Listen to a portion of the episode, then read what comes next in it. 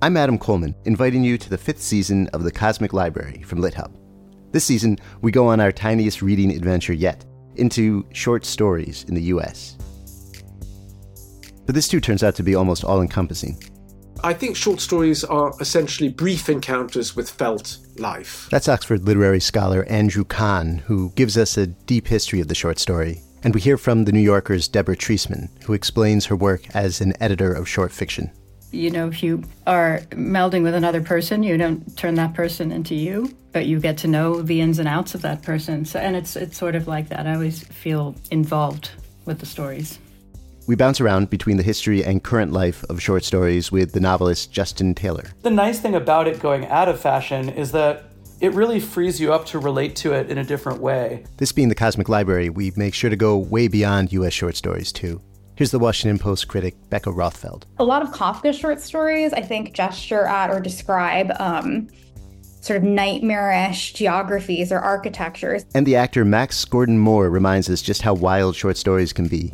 With a reading in its entirety of Wakefield, the intensely strange, classic Nathaniel Hawthorne story. He had contrived, or rather, he had happened to dissever himself from the world, to vanish Get ready for all that and more in a season about short stories, small windows into vast universes.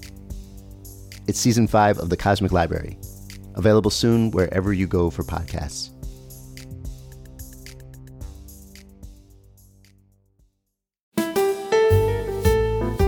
This is The Literary Life. I'm Mitchell Kaplan. I've owned books and books and been a bookseller for over 35 years.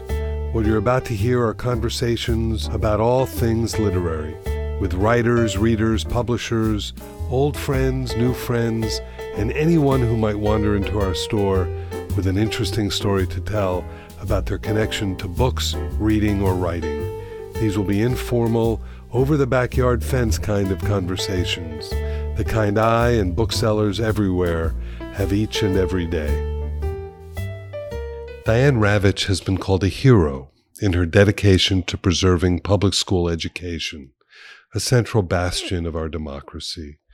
In her very wonderful brand new book, Slaying Goliath, she writes of a true populist movement sweeping the country, a movement dedicated to protecting public school education. She is the recipient of a Guggenheim Fellowship and the Daniel Patrick Moynihan Prize. She's my guest today. Uh, she comes here from Brooklyn. But I have to say something very personal as well, something that a lot of you out there might not know. When I was in high school, literally in high school, I read a book, uh, a book that influenced me greatly. And it uh, influenced the course of the next 10, 12 years of my life. I read a book by Jonathan Kozol. It was called Death at an Early Age. I think I was in 11th or 12th grade. And after reading that book, I said to myself, you know, I think I might want to teach. And I became a uh, English teacher after graduating from the University of Colorado, and I taught here in Miami. And I spent three years teaching high school English. Um, during that time, uh, I got what I thought, I developed what I thought was a pretty intimate insight into um, the education profession and just how those of us who are teaching and even teachers today are kicked around and are made to be political footballs. In this new book that you wrote, Slaying Goliath, and the subtitle is The Passionate Resistance to Privatization and the Fight to Save America's Public Schools, it's my hope, Diane, that there'll be a kid sitting in high school somewhere reading this and will be spurred to want to change things one way or another. Um, I don't know if that was your hope when you wrote it. Uh, and I know you've written a number of other books, but it's truly a pleasure and an honor to have you as my guest on the Literary Life today. Well, thank you, uh, Mitchell. I have to say that uh, I had read in the New York Times a few years ago about your bookstore, but when I walked in and I came in early so I could walk around, I was blown away that it's a real bookstore. I haven't been in a store like this in a long time. It's just fabulous. Oh, thank uh, you. So so much in the way of I don't know. I won't go into all the details. I'll just say that it's a pleasure to be here and to be on your podcast. Uh, I started writing Slaying Goliath at the time that the West Virginia teachers went out on strike two years ago, February 22nd, 2018. I remember the date exactly because I'm going to be in West Virginia on that date to celebrate the second anniversary of the beginning of the teacher strikes. And that strike spread across the country. And when I heard about their strike and as I read about it every day, I realized that something new was happening. Uh, we have had in this country 20 years of teacher bashing, public school bashing, actually more than 20 years, but it, it, it intensified after the passage of George W. Bush's No Child Left Behind law. And, and the people who are very powerful in Washington and in the philanthropic community, like Bill Gates and, and lots of other billionaires, adopted a mantra of our schools are failing. And so we have to replace them. We have to privatize them. We have to give them over to corporations to run. We have to have dramatic change. And of course, I think that our schools should be a lot better than they are. But what has been happening over the past 20 years has been a steady defunding of public education. And it can't get better when you defund it. It's been defunded but through the creation of charter schools where private boards run, uh, get public money to run essentially private schools. And in Florida and, and many other states, um, there have been uh, there laws passed creating vouchers to pay for religious schools, which teach children biblical values and biblical science and biblical history, uh, and which certainly do, do, not prepare them to live in the 20th century, 21st century. Um, and so, I, the teacher strike made me aware that everything was changing and that teachers were standing up and saying, We won't take it anymore. And this movement spread across the country, and I began writing the book. And the book almost wrote itself after that because I began to think of all the victories that the resistance has had over the past several years.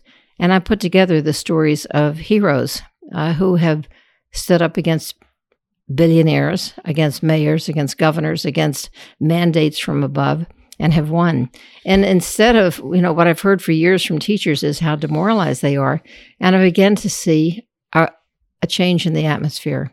And that's what I wanted to capture. And what I most want for this book is for it to give teachers a sense of hope. And I know that with the last two books I wrote, when I began defending public education, people would come up to me at book signings and they would say, I was going to quit, but you've given me hope. I want this book to say to young people who are thinking of becoming a teacher, yes, I want to be there in the trenches. I want to fight for public education. This belongs to all of us. We cannot allow it to be taken over by billionaires, by corporations, and by people looking to make a buck, which is happening a lot in Florida, for example. Let's talk about the importance of public education. Can you lay that out for us? Well, public education has been one of the great strengths of our democracy. Uh, it is uh, the way in which we educate our children for a future of living with others, in which we inculcate the values of democracy, uh, of cooperation, collaboration, uh, civility. Uh, we teach democracy, and we, we should, in the best of circumstances, practice democracy in the schools. Uh, public education has been the means through which we have first tried to uh, desegregate our society. We have not succeeded, obviously, uh, but it was the Brown decision, which was a school decision that more than any other led to desegregation in all realms of American life. Um, it was public education through which we began to make uh, requirements, mandates, and laws having to do with the inclusion of children with disabilities in schools, and that change uh, led to uh, that led to changes in the workplace where people with disabilities were accommodated and uh, in, included. Uh, the same thing with children who are English language learners. It's through the schools that uh, society began to recognize its responsibility to be inclusive. What's happening with charter schools and with voucher schools is we are uh, encouraging resegregation of society, resegregation along all of those lines, because what choice does, and this is true all over the world, is that choice encourages resegregation by race, by social class, by religion, uh, by almost any dimension you can think of. And so there are some charters that will struggle to be different, but they're not the mainstream. The mainstream is to take the brightest kids and push out the ones who are not getting high test scores. And those will invariably be the kids who have the greatest needs. And you speak from a position of being in the belly of the beast, so to speak. So, talk a little bit about that because you changed your position very famously. Yes, well, I had been for many years, um, I had been an advocate of all the things I'm now opposing. Uh, I worked uh, in right wing think tanks. I worked in the first Bush administration. I was in Washington at the time when the idea of charters was proposed, and it seemed like a good idea. It hadn't been tried, and we didn't know, no one knew at that time how it would work out. But I thought, well, maybe if there's competition, that will lead to improvements across the board. Uh, maybe testing is a good idea. And so I was in favor of testing, and I thought the testing would lead to um, higher standards, et cetera, et cetera. And it was about after many years of advocacy for choice and for high stakes testing, it was sometime around 2007, 2006, I began to review what I knew and what was happening and discovered that all the things I hoped would happen were not happening. I looked at the evidence, which is the way, as someone who is, has a doctorate in history, I was trained to look at the evidence. And I looked at the evidence for my own views and said, it wasn't an overnight thing, but I realized that I was wrong. And I began to write a book that came out in 2010 called The Death and Life of the Great American School System, in which I first of all described the movement towards t- uh, testing and choice and why it was wrong, and to say, um, I've changed my mind. I was wrong. I'm going to make up for it. And so I've now written, this is the third book that I've written since I had my change of heart and change of mind. Uh, and people will say to me, Well, why did you change your mind? And I say, Because I was wrong. And they say, But nobody ever admits they were wrong. And I said, Well, I'm admitting it. I was wrong. Uh, high stakes testing has been a disaster. Um, it's a way, standard, I don't believe in standardized testing anymore. Uh, standardized testing is a way of ranking students from uh, the weakest to the strongest or the and what standardized testing does is to show who has the most money and who has the least money uh, and there may be exceptions, but they're outliers. If you look at the results, if you look at the results of any standardized test, you will find that in the top half are the kids who have the most, and the bottom half are the kids who have the least. And why are we spending literally billions of dollars on testing, on pre testing, on practice testing, and so forth to identify who has the most and who has the least? We can find that out just by asking the kids, they'll tell you, or, or, are looking at uh, income statements and saving all those billions of dollars and using them to reduce class size and to restore the arts in school. There are many things we could be doing with that money that we're not doing because we're wasting it on standardized testing. So I would have to say that I pretty much reversed all the things I was advocating for and said the evidence didn't bear out what I hoped. Uh, in fact, it's having terrible results and harming children and harming communities and uh, damaging public education, which is a, a, precious democratic institution. When did this um, movement toward accountability first begin, and and why do you think it did? Well, the, the the business community and government, uh, I would say probably under the first President Bush, uh, began to talk about accountability and, and having high stakes attached to uh, teaching and, and testing and students and so forth back in the late 1980s. The, the first President Bush, whom I worked for, uh, called a national conference or uh, about education in 1989 in Charlottesville, Virginia. And all the governors got together and they agreed that we had to have high standards and we were going to be first in the world in science and first in the world in this and first in the world in that. And but no money. They were not going to put any money in. It's just that it was going to happen as a wish list. And so the business community decided it was their responsibility to get involved. And so you began having all these non educators imposing their will. And their will was if you dream it, it will happen. You know, build it, build it and they will come sort of a, a attitude. Um, and a lot of complaints about spending too much money on education, which we were not doing. Um, and what was happening at the same time that the demands on educators became harsher and harsher was that the society was actually disinvesting in schools and the economy was creating um, was hollowing out the middle class. And so we began having and, and not overnight but we now have today a society where the 1% has a huge uh, proportion of our national wealth and the people are at the at the bottom see no path upward. Uh, we used to have vigorous unions, and the right wing has decimated the unions. And the unions were a path towards rising out of poverty and joining the middle class, joining the working class first of all, but then having as part of being part of a, uh, as being part of a union, you would also have health benefits and other kinds of benefits that would protect you from falling into dire poverty. We've removed all of those supports, and so we have more children today uh, who have vast needs, and we're not spending enough to take care of them. About 20% of our kids live in deep poverty. About 50% of our kids are considered low income. And the schools are expected to meet all of their needs, but not with the resources that they need to do this. And so, at the very time where the needs of the kids are intense, states like Florida uh, and many other states are creating competitive systems. And the competition is not creating better schools, it's creating worse schools by diverting resources. Yeah, talk about how those resources get diverted in terms of vouchers and other sorts of things. Well, in, in Florida, uh, for example, uh, the state has now about 10% of its kids, out of 3 million kids uh, who are school age, about 300,000 are in charter schools. So they're taking the money away from public schools and handing them over to charter operators, some of which are operated for profit, and they're skimming off money so that they can put in their bank account. Some of them have relatives in the legislature who make sure that they have even more profit. And about uh, 5% of the kids have taken vouchers, and they go to schools that are, for the most part, religious schools. Some of them discriminate against kids who are not of their religion.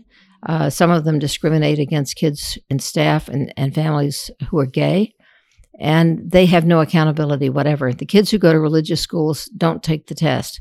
So the state has been ratcheting up the accountability for public schools, and the charters have to take tests as well. Uh, but they have no accountability at all for the voucher kids. And the state keeps trying to expand the voucher program so that more and more kids will not have any accountability and will be in schools where they're using textbooks that teach them science from the Bible. And that's not extra money. That's money that is right. earmarked for public education. Right. That's it's well. all it's all one pot. And it's so what the, all these charters and vouchers are costing the state right now is $3 billion a year.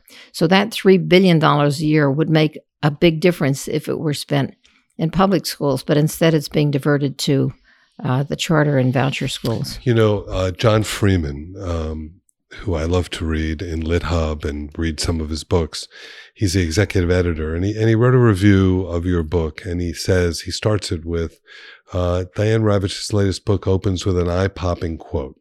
If a foreign country had inflicted upon our public education system what ed reform plutocrats and their toadying political sycophants have imposed upon it, this anonymous source says, we would have considered it an act of war.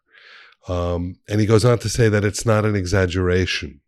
So, you know, the book is called Slaying Goliaths. We'll talk about the heroes in a minute and who's slaying those Goliaths, but tell me a little bit about the Goliaths. Who are they? Well, I think it's important for the public to understand uh, who who wants to privatize America's schools. An incredible number of billionaires, and I, I have a chapter in which I just say who they are. And um, one of my sons is, is a writer, and I asked him to read the book. He says, Mom, there's too many names in this chapter. Who's going to want to read all these names? And I said, But Michael, that's the point look at look how many of them there are. There's there's Bill Gates. There's the DeVos family. Uh, there there are the Koch brothers. Now there's just one Koch brother. Uh, but the Walmart family. The Walmart. The biggest spenders of all are the Waltons, who own the Walmart family. The Waltons are collectively as a family worth over 150 billion dollars. Um, Eli Broad, who's a billionaire in California, John Arnold, a, a, billionaire in Texas, Reed Hastings, who owns Netflix, who's a billionaire in California. These are all proponents. These are all charter schools. These are all people who have given large sums of money uh, to promote charter schools. Michael Bloomberg, who's worth over fifty billion dollars, is a huge charter proponent. Uh, now, when a someone who's worth hundred billion dollars or one hundred and fifty billion dollars puts up two hundred million a year to add more charter schools. That's like nothing for them. That's like me giving a dollar to somebody on the street. $150 billion. The Walmart people are making $4 million every hour of the day, 24 7. So it doesn't really mean much for them to put a few hundred million in. Uh, the federal government is one of the biggest funders of charter schools. Uh, the federal government right now is spending 440 million a year to add new charter schools, and it's solely under the control of Betsy DeVos, who doesn't like public schools.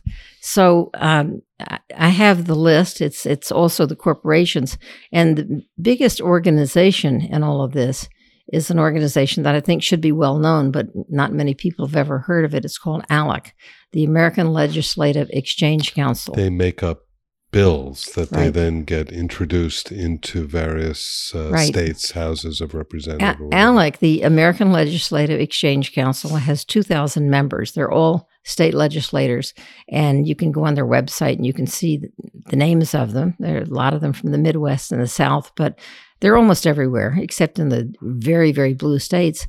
And they go to the ALEC meetings and they get model legislation. And the model legislation will say things like uh, how to get rid of teachers' unions, uh, how to make sure that teachers have, don't have to be certified, um, but also how to get rid of gun control and how to introduce legislation to make it easier for people to own guns and and not to be regulated in any way.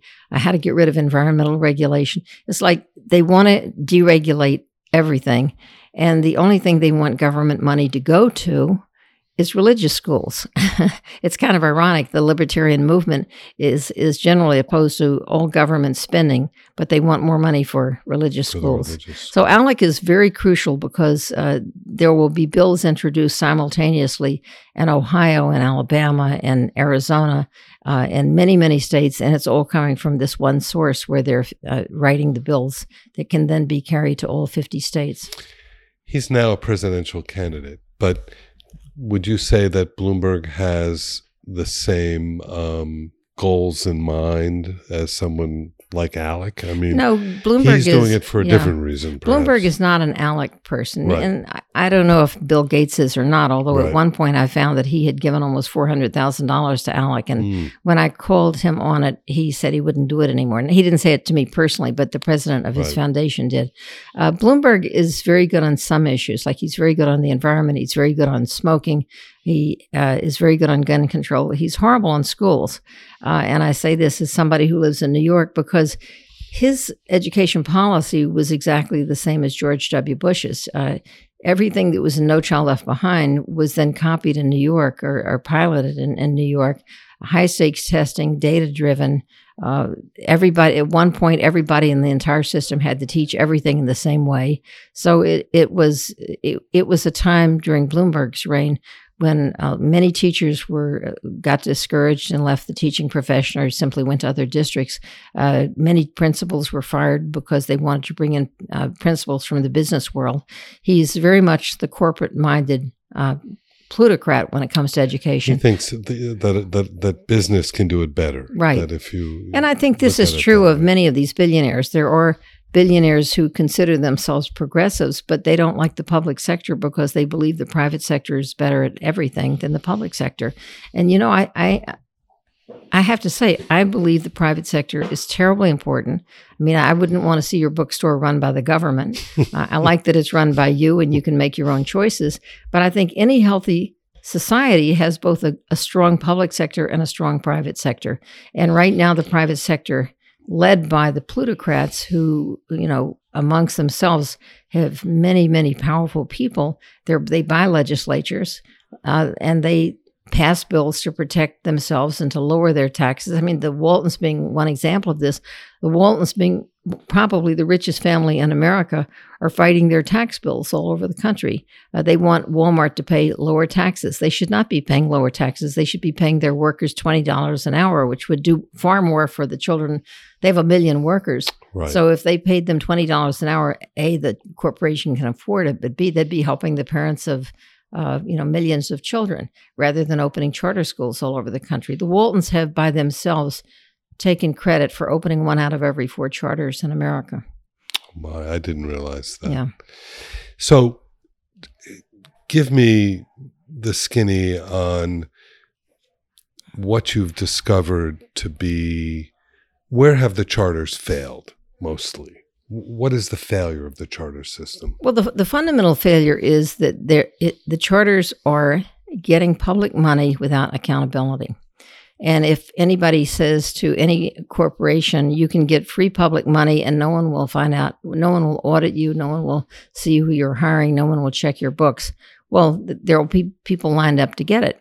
And so there have been, and I, I go into de- detail in my book about the scandals in the charter sector that come about because no one is looking. I mean, if you were to look for the single biggest uh, let's say scandal in the charter world, it would be the cyber charters, the online charters, and they pay off legislators to um, make sure that their presence is is uh, they're available in many states. Right now, Pennsylvania is the worst. They have about twelve or fourteen different cyber chains in their state, and they get paid full tuition.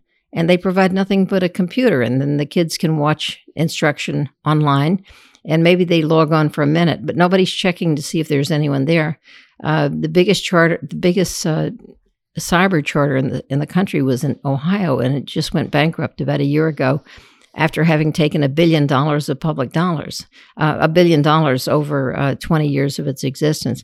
And it went bankrupt because the state was trying to audit its books to see if there were actually any students there and how often they logged on. And they said they'd rather go bankrupt than be audited.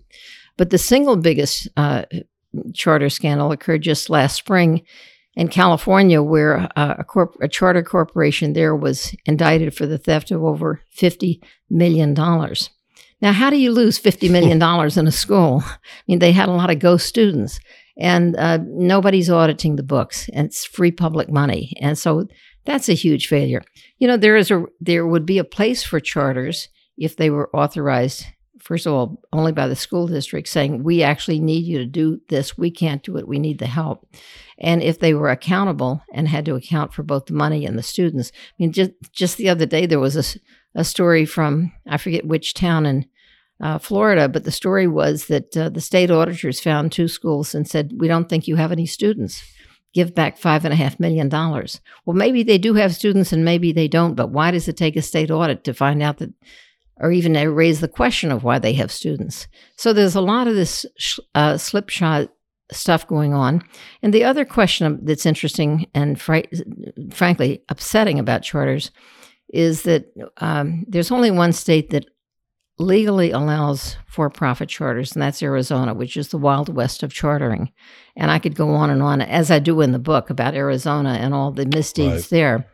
Uh, but in many of the other states, and Florida is an example of this, for profit charters are illegal, but they're all over the place because they're being run by for profit corporations. So they have a nonprofit board and a for profit management. And Michigan is an example of this as well because in Michigan, they don't allow for profit charters, but 80% of the charters are run for profit. So, so the management companies are right. profit for profit exactly. Companies. And some of the worst for profit charters are in Florida. Is there uh, are there examples where they're working at all? Well, I'm sure that there are, and I, I hear from for uh, from nonprofits that say we're doing a good job, but the issue is that some of those good charters are becoming a protection for the bad charters, right. and they all have to be subject to the same rules, which is that there has to be full transparency, full accountability. I point out in the book that uh, the NAACP in 2016 very bravely said, We are, demand a, a moratorium on all new charters until there is transparency, accountability, and until charters stop cherry picking the students that they want and kicking out the kids they don't want. That's a huge issue. That is a huge issue because we hear stories. The public schools can't do that. No, well, the public schools get the kids that are kicked out of the charter right. schools, and we hear stories. And, and I know in New York, uh, there's a huge press uh, support for one particular chain. It's called Success Academy, and their kids have the highest test scores in the state. But what they don't talk about is uh, the entering class might be, in, in, their first class was 78 kids. And then 12 years later, there were 16, 16 graduates, 16 graduates wow. out of 78. Well, along the way, they do two things. One is after third or fourth grade, they don't accept any new students and then they start winnowing out the kids who can't cut it for, right. with the test scores and so they had at the end of the uh, line 16 graduates and that kind of attrition and cherry picking and exclusion is should be unacceptable because the kids who don't make it in the charter get bounced to the public school, which takes everybody. Well, well, let's you know the good news is that um, there are some heroes involved, and and people are are there is a resistance, and there have been some victories over the last ten years. So tell me about some of the some of the Davids in this. Well, you know, I think that the, the stories that I've unearthed, uh, to me, they're wonderful because in some cases it's it's one person. In some cases it's a handful of people. But in some other cases it's an organization who stood up. And so I try to identify the people who've stood up alone. Uh, one of them was a woman in, in Nashville, Tennessee, Amy Frogge, who ran for school board, and she didn't know at the time she was a lawyer, she was a parent, had a, her child was in um, in a Title One school, which is a school for poor kids. And she said, "You know, it's a really good school. It's, and the kids are poor, but so what? It's a great school, and I want to make it better." And then she ran for school board, and all this money started pouring in from out of state, and she had no idea why were all these out of staters interested in defeating her. And she and her friends did a lot of knocking on doors, and she got elected. And that was when she discovered that all that out of state money was coming from charter people who wanted one of their own on the board, not her. And the more she informed herself, the more outspoken she became. She ran again. She she was again outspent five to one, and she won overwhelmingly. And she has been the voice of of sanity in Metro Nashville. Um, a woman in New York, uh, Lani Haimson, was very upset when she found that uh, Bill Gates and the Carnegie Corporation, or the Gates Foundation, the Carnegie Corporation, had put together $100 million to uh, get control of students' personally identifiable information and put it into a cloud managed by Amazon. And as she put it, what could possibly go wrong? Except that there was no guarantee that any of this would not be hacked. And she was very upset. Lani Haimson was very upset. She joined with a parent in Colorado named Rachael Stickland. And the two of them agitated parents all over the country, wherever in this this inBloom project was going to go. Mm. Uh, Gates Gates and Carnegie had created something called inBloom, and they developed the parent resistance without a without any money at all behind them. And inBloom collapsed. $100 million put into it into it to gather all this personally identifiable data, and it collapsed. Uh, my favorite story, uh, I, well, I, I, love all the stories, but one of my favorite stories is a story from Chicago uh, where a civil rights activist named Jitu Brown was very upset because Rahm Emanuel, the Democratic mayor, was going to close the last open enrollment high school in Bronzeville, which is the historic black community. And it was the Walter Dyett High School. So Jitu and his friends would go to wherever Rahm Emanuel went and they would hold up signs saying, Save Dyett, save Dyett. And of course, Rahm Emanuel totally ignored them. And then at, at wits' end, they started a hunger strike and they opened up there there were 12 of them they opened up lawn chairs and they sat on the lawn of walter dyett high school which at that time at that point was a dying school its its closure had been announced there were very few students left and this was their last gasp hope so they sat in their lawn chairs and on the 34th day of their hunger strike the national media now was paying attention to these hunger strikers and rahm emanuel gave up and he said he was not only going to keep the walter dyett school open uh, he would invest 15 or 16 million dollars and turn it into the Walter Dyett High School for the Arts.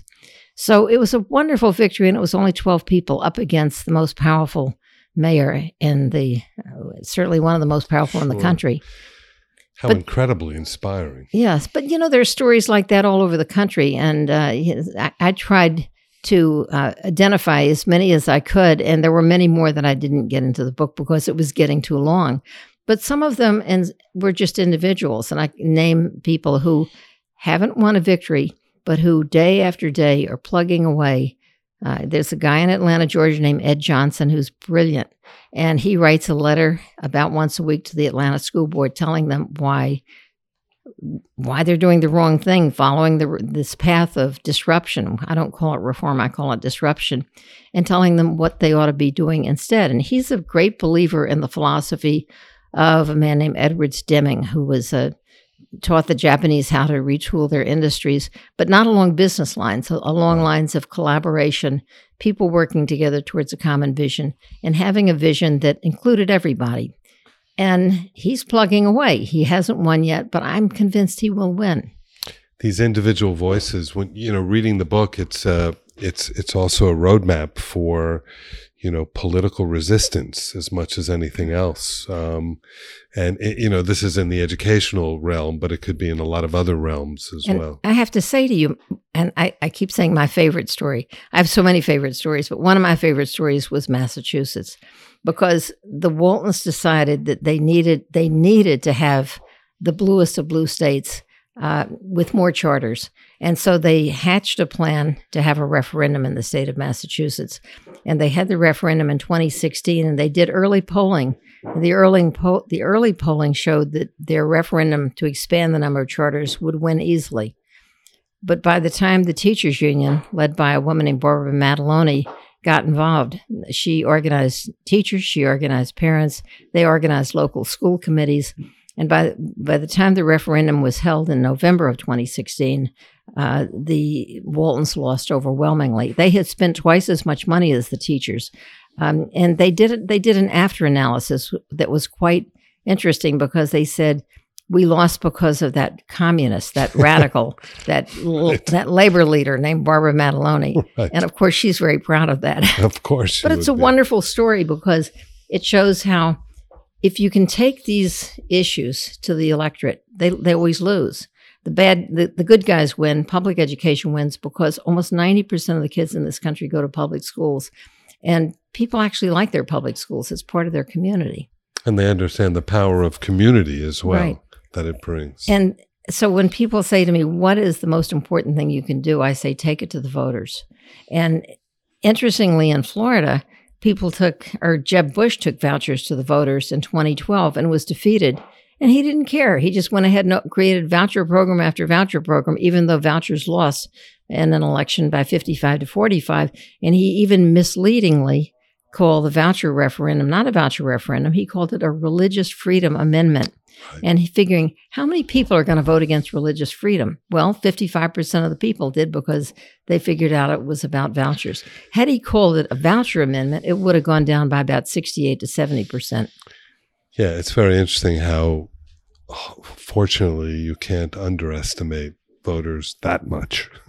Right, right. But you know, people, if, if there's enough information, if there's enough public education of the public, the public schools win. so tell me, how you're from Houston originally. Right. So where did all this interest in education come from? Well, I went to Houston Public Schools from kindergarten through 12th grade, and um, so did my siblings. I only had one sibling who didn't go to public school.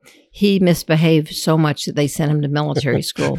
and I always think about this in terms of Donald Trump that when, when kids went to military school, it was to straighten them out. Well, I guess they straightened out my brother, but they didn't, Didn't straighten out Donald. Trump. Uh, but we were all public school kids, and I, I always had a, a good opinion of the schools.